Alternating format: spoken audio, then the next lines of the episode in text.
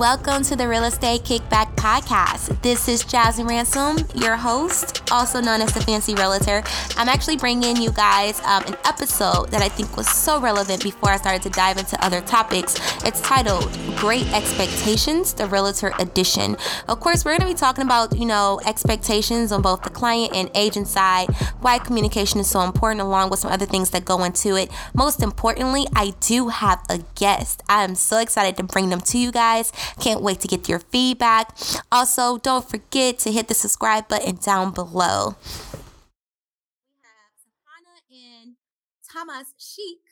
They're actually colleagues of mine. They're realtors in the San Francisco Bay Area as well as Los Angeles.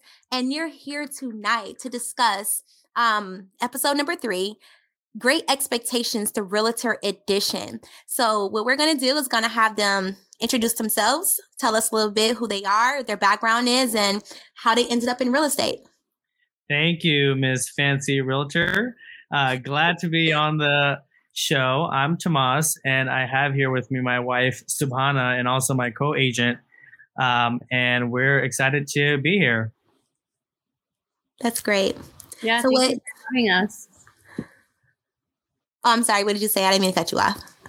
I said, thank you for having us, Jasmine. Of course. So what made you guys get into real estate? Let's touch on that first and tell me a little bit about your background. I think my journey to real estate started at a really young age. Looking at my parents, we were one studio, one bedroom in a garage with 5 people. She had 5 kids plus 7 in a garage and 1 bathroom.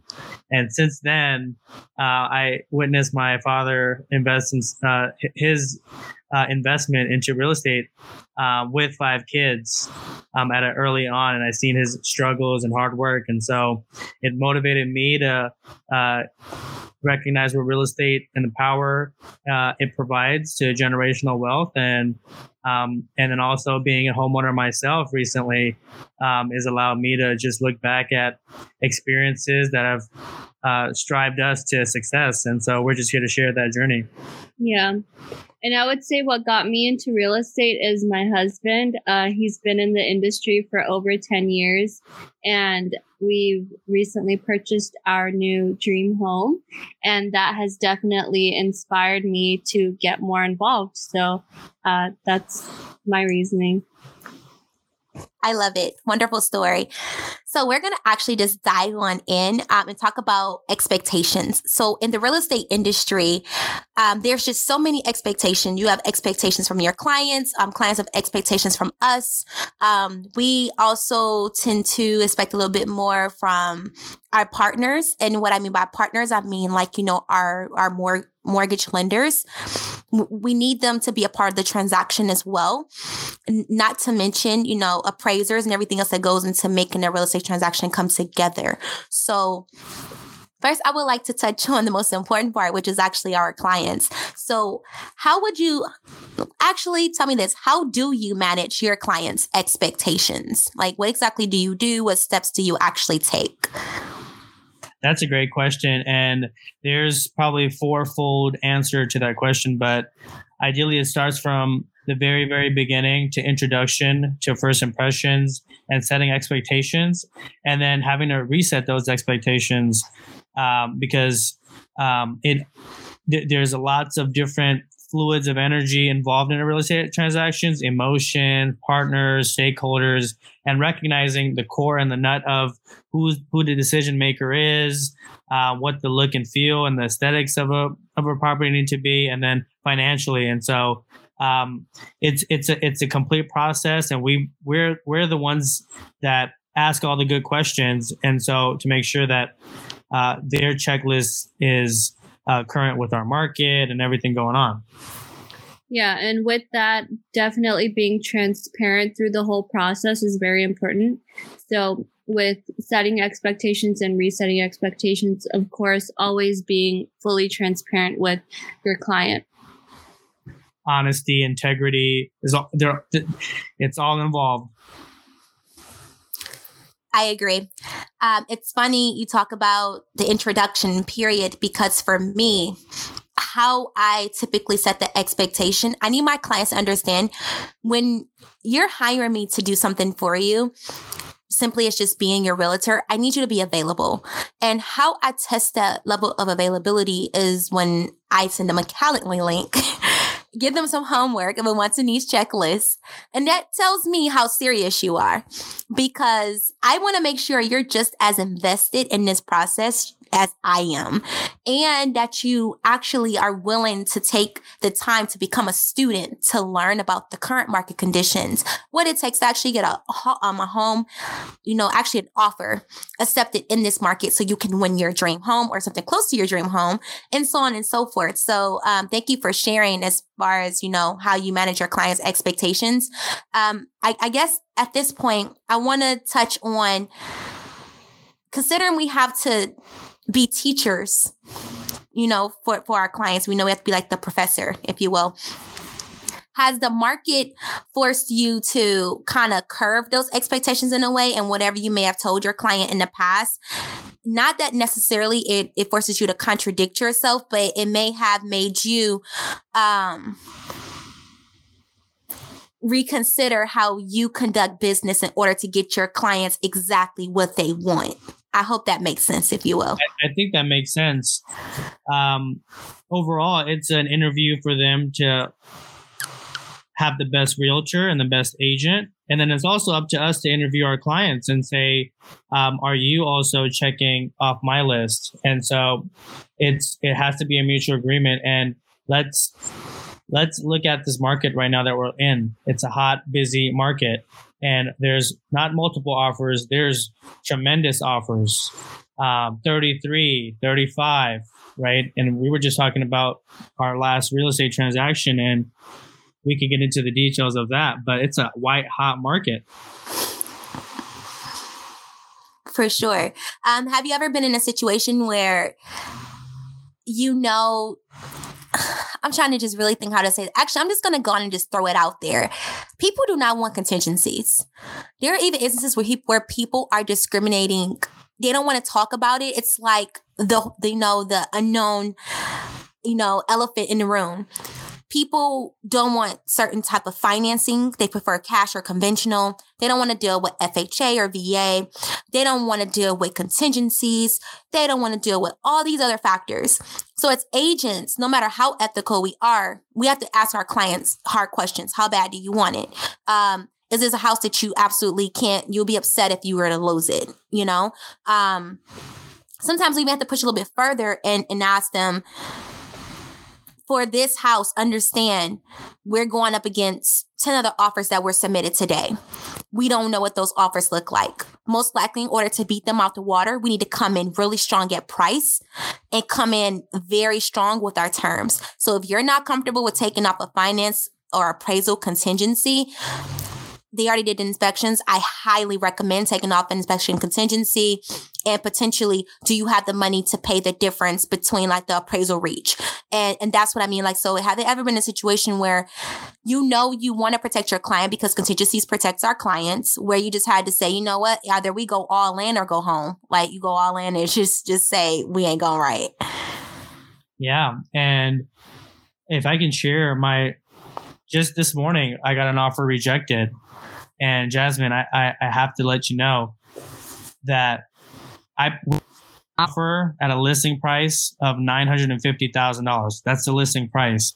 And we offered $150,000 over that listing price at $1.1 million with a 36% down payment. That's equals to $400,000 in down payment. And no contingencies, no appraisal contingency, no finance contingencies, no home contingency, nothing. And wow, we got denied. And so when we say highest and best, we mean highest and best. And with no contingencies, it's now that there needs to be, no one's talking about it. And I like that you're wanting to shed some light on this market. It's a great analysis. Thank you. I mean, it's the best I can do right now. I'm cringing, watching my phone, trying to figure out, did my offer get accepted? Please get accepted. goodness, you guys are killing me. Like we're definitely offering, over asking, and we're doing the best that we can with the terms that we have. So with that being said, have you ever experienced like a breakdown in communication with your clients where maybe your client felt pressured, maybe they didn't feel understood? There are so many times where our clients' expectations don't match up with reality. So for instance, they want this lavish, beautiful home, but their budget doesn't match it. Or if they want to put themselves in a position to get a fixer and they think they're going to get a discount on the market, but you're like, listen, you're not the only person looking for a fixer opportunity. I need you to understand that. And you're trying to go into neighborhoods where at best they're valued at $2 million. Yeah, this home may need work, but you can't come in here lowball and think you're going to offer $800,000. Those type of situations. Have you found yourself encountering that, with a client as far as like the level of miscommunication or not just having a little bit of a little disconnect, to say the least? All the above. In addition to that, let's say a client wants a fixer upper and then they get an offer accepted. Let's go to phase two of that. Sometimes the clients don't understand code. Can you even build? What's the construction permit timeline? And if you refinance, what is the strategy to refinance? How many years? If you do a reappraisal and you have all these red flags, you're going down a rabbit hole pretty fast. And so we need to be teachers and orchestra leaders, but we can't. It's hard to set those expectations, handhold, and then be there every step of the way if the client is not himself engaged and willing to take direction. At some point, you have to take the consultant and our direction at minimum and likewise. So yeah, it's a two-way flow. And then I'd like to add on that. Sometimes you have clients that don't want to go above asking or even want to go below asking in some cases, even considering the market in the Bay Area. And in those cases, we've had clients who didn't feel comfortable going so high above asking, waiving all the contingencies and whatnot. And after getting multiple offers declined, they found themselves being pushed further and further out of the Bay Area, just looking for their home. So, again, that goes back to resetting those expectations and just being fully transparent as to what the market is right now. Goodness, I really, really wish that there was like a course that buyers and sellers could go through. It could be something as simple as like a 3-hour course, fast track to real estate, how that looks and what to expect. Because people, they're reading all these articles, they're listening to their friends, they have no clue. God bless their heart. God bless them. They have no clue. And it's funny because it's really, we have to come in, save the day, teach them. It's like take out the bad habits and teach them the right way. Mm-hmm. So with all of this being said, setting expectations, understanding, how to get through our clients, helping them to understand what we actually do for a living, trying to get them to actually trust us. So people sometimes don't really talk about trust as much. And people have realtors and they don't trust them. I find it so weird. How do you work with someone you don't trust? But people do it all the time. It's because their friend, Jimmy, told them this person's really good. I like them. And they have like a loyalty, but they don't really necessarily trust them. So how do you build trust with your clients? And tell me how important it is to build trust. Yeah, let's hear what Subhana has to say. I think it's very important to build trust, and with that comes understanding what the client wants and what their communication styles are, how much handholding they need. Some of your clients, they prefer communications over email, some prefer text, some prefer calling them every day. And just understanding their flow is important. And then also being a relatable advisor to them, someone who can hear and give their expertise to the client. So that's what they're looking for when it comes to trust, in my opinion. Yeah, I'd agree with that. Yeah. I've had some clients, you know, put me through tests. I don't know if it's ever happened to you guys.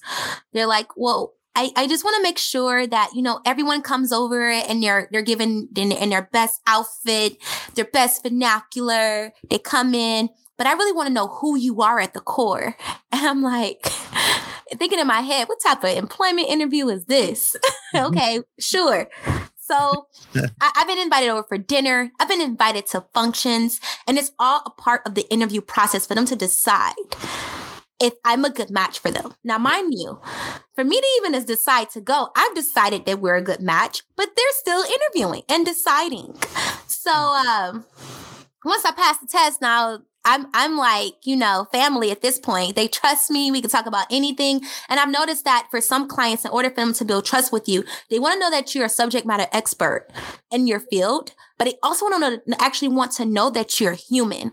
They want to have that human interaction with you, that connection to know, oh, well, how was your day today? What's going on in your life? Because let's just cut to the chase. Real estate is a lifestyle. And that's what we're selling, a complete lifestyle. And people have to know that you're outside, that you're more than just this realtor who drives an amazing car, has this awesome career. How are you when you're not working? Can I invite you over? Because whether you want to believe it or not, most deals are closed. Not necessarily in boardrooms. They're closed on golf courses. They're closed at barbecues, happy hours. That's how you typically meet your clients, because they feel like they trust you. Yeah. At this point. At times we have to be psychologists, listeners, counselors, friends, family. Hey, can you write me this lease real quick? What's your thought on this? And it's funny. It's just funny, but it goes back to the trust, but it also goes back to how much time and effort we have invested in the client itself, and our fees associated to that. Sometimes clients ask us in the interview process, what are your fees? And what can you do to help those fees and provide to the closing cost? And sometimes it's some of those tough questions where we have to set those expectations. So I think we were talking about this, and it's such an important topic for new realtors and agents around the world to understand what the conversation is. And so we can all represent as one group. Actually, you just tied into the next thing I wanted to actually touch on. So I would love to hear your input on that, because as we know, when people are having you sit at the table, having those drinks for you, you know, with you, and saying, you know, so how much does it cost to actually hire you? Well, for a buyer, I'm typically free. But if you're selling your home, I'm not free. I come with a fee. And not only that, don't assume I get to pocket all of this money. I still have to pay people to bring their clients in to purchase your home. It has to be worth their while as well. And the typical commission for buyers' agents are 2.5%. So some people think that, you know, you're going to sell your house for 1% and get a good, you know, experience and get all this, you know, wonderful attention. Well, you go call it Redfin and tell me how that works, because they're the only people I know who do 1% listing fees at this point in time. It could be more people, but I just noticed that the overall experience and level of professionalism is a tad bit different versus if you hire someone from an actual brokerage, and a realtor is making sure that you're being well taken care of. And I would just like for people to take their hands off of our commissions and not assume we don't earn it, you know? And I feel like people don't consider the fact that if I'm working with you for 3, 4, 6 months, I'm showing you property or I'm listing your house, I'm preparing it for market. Do you not think I should be compensated for that? Because I don't get paid until the transaction closes. So pretty much I'm just getting my payment in one lump sum. when you go to work, you get to get a paycheck every 2 weeks or every 15th and the 30th. If your boss gave you a commission once a month and he wants 75% of it back so he can cover, you know, bottom line expenses, how would you feel about that? So I think that clients should be very mindful about asking us to give kickbacks or to give credits for closing just because they feel that they can. I honestly just really don't agree with that. And I really would love for you to touch on your experience of someone potentially asking you while trying to build that trusting relationship. It's a great discussion. I think just to backtrack just a little bit to what you said, technology long-term and what the real estate market is going to be with that technology, I think is a whole nother podcast that we need to talk about. Secondly, clients now seem to think that that's something like a request for proposal for a contractor. And that's an item that has to be filled in. What percent are you going to kick back for a closing cost? And so it's interesting. And it's some of those conversations that we have to ask ourselves, because our value and the respect we have for ourselves is so much greater than a client asking for that. And hopefully the client can recognize that through, I say, the answer to that question for me that I always tell my clients is, let's find you a home. At the end of the day, if you're not satisfied with this home, and I haven't done my badass job for getting you this property, and let's talk. Let's have that conversation then. And so that keeps the train moving, because by that time, the Fancy Realtor and Ts.realtors, we're going to be on the job and on the hunt, and we're going to get the offers accepted because we don't stop. So that's the value. And if a Redfin agent or a listing from there comes, you can definitely explore those. But then we come out and we rise on top. Yeah, definitely. And then to piggyback off that, you know, these clients don't get that personal experience that, you know, Redfin and all these platforms who charge 1% give. You know, that's a lot of time and investment that goes into these clients. My husband is working 12 plus hours a day trying to find you a home on weekends, taking away from family time and whatnot, going to find you your dream home, talk to you for hours about this. So it does take up a lot of time, and they don't get compensated. There's no base salary with this commission. So it's very well deserved at the end of the day. And not to mention there's fees and whatnot that go into it. So every realtor has to pay their brokerage and for those fees and titles. NMLS fees and all of that comes with it. Right? Fees, TC, transaction coordinator, for those who don't know what a TC is. Yeah. Referral fee. Someone sends you something, I pay referral fee. And sometimes referral fees are 40%. Mm-hmm. So you're like... Taxes. Huh? Healthcare. No one talks about these things. Alrighty. Well, I just want to touch on this one other thing. I would like you to give a customer experience, something that has really helped to shape your career. And it made you realize, not only do I need to have expectations beforehand, but I think I may want to conduct business a little bit differently going forward. Shoot your best shot. My wife was just whispering to me, customer experience, we have all the time we recently have. And, but at the end of the day, we are best of friends. And she knows it. It's a special client of mine, a referral, and, the decisions and the change of minds has been, driving both of us crazy, and we both knew it. we're like, yeah, we're going a different direction than we just talked about, but I know. And as long as it can be fun in the process, it's always worth it. But in that process, we found the home, we got it accepted, and she's happy, but it just took a little bit more time. It just took a little bit of time and energy. Yeah. And we definitely learned to be as specific and detailed as possible, you know, especially working with clients that aren't from the area, and we have to connect with them over Zoom, FaceTime, the phone, text, email. We just need to be very, very specific in detail as to what their expectations are, and then, you know, have those check-ins after each showing. And check-ins, I actually call working sessions. Because when we set up our Zoom calls, they're not just calls and to just have a one-way conversation. These are working sessions.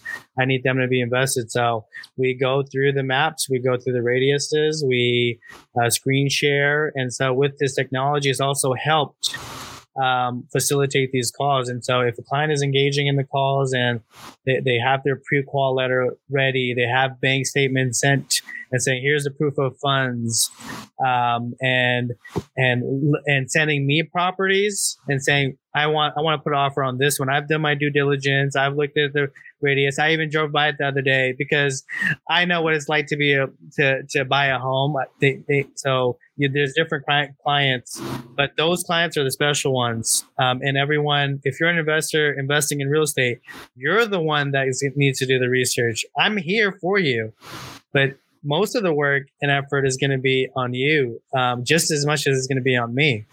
Right.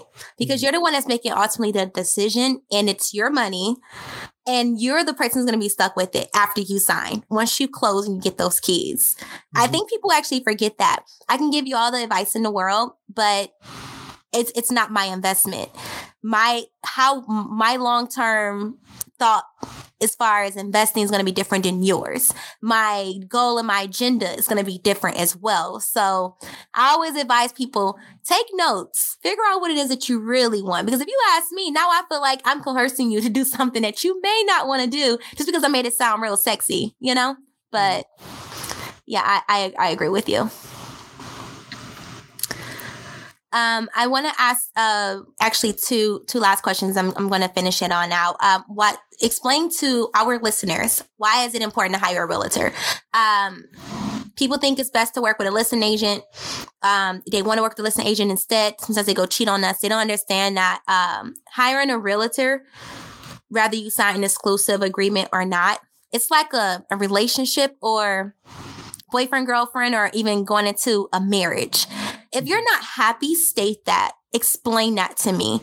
Don't go cheat on me and have me find out the hard way. That is so painful and it's so unfair. Please don't do that. Just tell your agent, listen here, I don't think we're vibing. We're not on the same pace. I don't really like your service. Or you could do it the nice way and say, you know what? I'm really overwhelmed right now. I'm going to take a break from the process. I'd like to take a break from you as well. I feel pressured. I will be in touch. End of story. That's all people have to do. But some people think they don't actually need us. And I just really want to hear you guys' thoughts on why it's important to hire an agent and why buyers should work with their own agent instead of hiring the listing agent. Please explain. I love that. To give a short answer to that question, I think it would definitely be to genuinely have someone who has the best interest for you and who will advocate for you. That's why you should have your own agent. And I think you can speak on that in more detail. I like that answer. That's a really great answer. That's the nut of everything. We're here. It's my fiduciary responsibility to represent you, and represent you well. And whatever those goals that we were marching to, if we don't meet those goals or if we can't beat those goals, then I'm not the agent for you and I'm not satisfied myself. if I haven't provided that level of service. And so there's tough times where shady things or unethical things happens in the market, and everyone recognizes it. But if we continue to entertain those, I think that's we're headed in the wrong direction as a whole. So that's a different conversation with ethical issues. But going back to representing and representing you well, I think that's the answer. It's our fiduciary responsibility, and we mean it. And we don't get paid we're the last person to get paid on the job.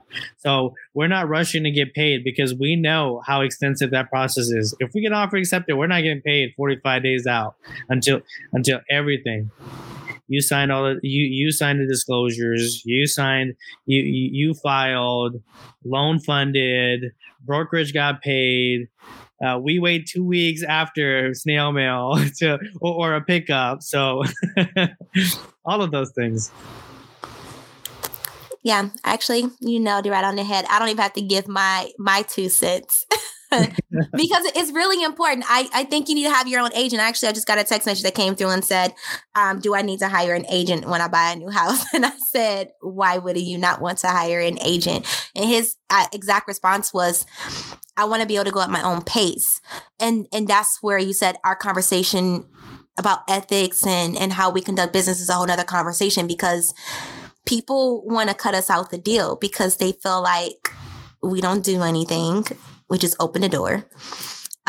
They feel pressured.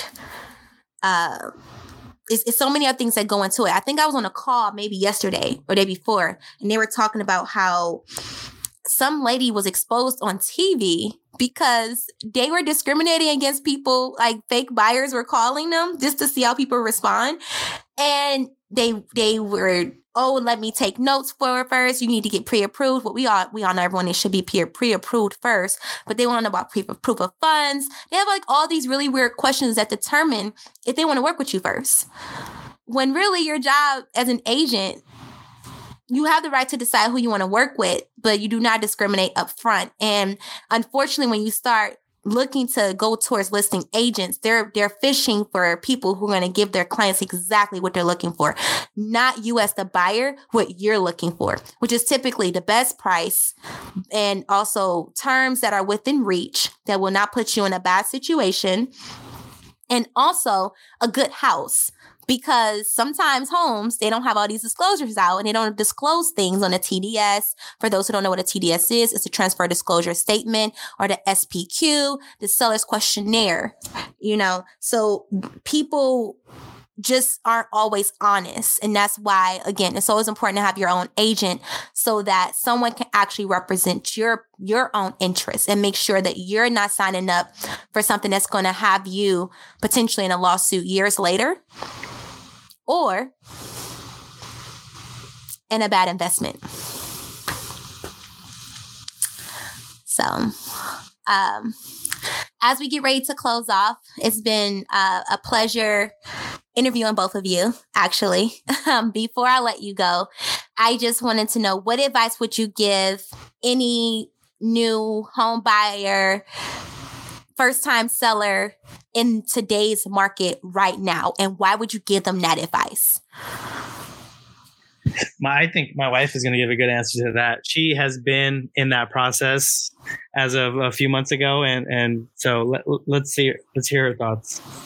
I would definitely advise someone on the buying side to definitely review and get your finances together, research the market to understand a very realistic perspective of what you're putting yourself into, and find a realtor that you trust and can be your best advisor throughout this whole process, because no question is a dumb question, and you truly need someone beside you that you can trust with all of these questions. Yeah. You got to trust the process, follow the timeline that we both committed to, and that we're here for a resource. We know that buying a home doesn't mean the next day you're going to buy a home and you're going to live in it. That this journey might take us 60, 90, 6 months, a year, right? So, but we're here every step of the way. And that's the best feeling, because we've been there with the process, holding your hand all throughout the way until you get your keys. And we'll look back on the journey and say, wow, it took us a long time to get here, but my goals of owning my first home is here. And there, after that, the base is loaded, and they're just going to build, they're going to grow, and we're just going to have great success and great energy. And that's what we're all about. Good vibes, good energy, good investments. Indeed. So as we conclude the final taping of episode 3, Great Expectations, the Realtor Edition, I hope you, the listeners, has actually gained a better understanding of what we mean by setting expectations, not just for buyers and sellers, but also for what type of standard to hold your agent, at. Like, you want to make sure you hold them to high standards. And it's okay to shop around. It's okay to ask tough questions. No question's a dumb question. But just number one thing, keep your hands off and your paws off of our commissions.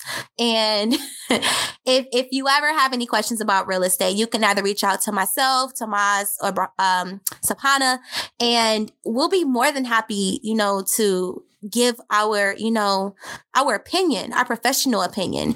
And we want to say thank you to everyone who was listening.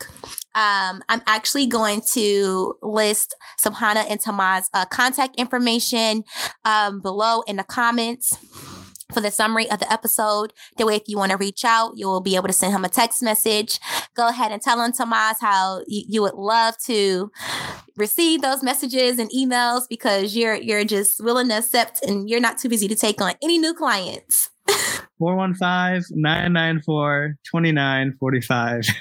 And you can find us on IG, Ts.realtors.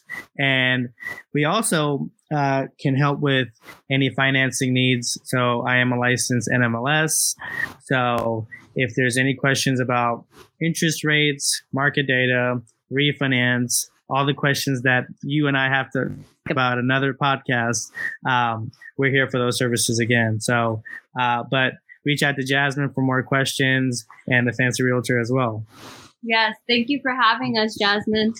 Of course. Thank you so much for being on. Thank you.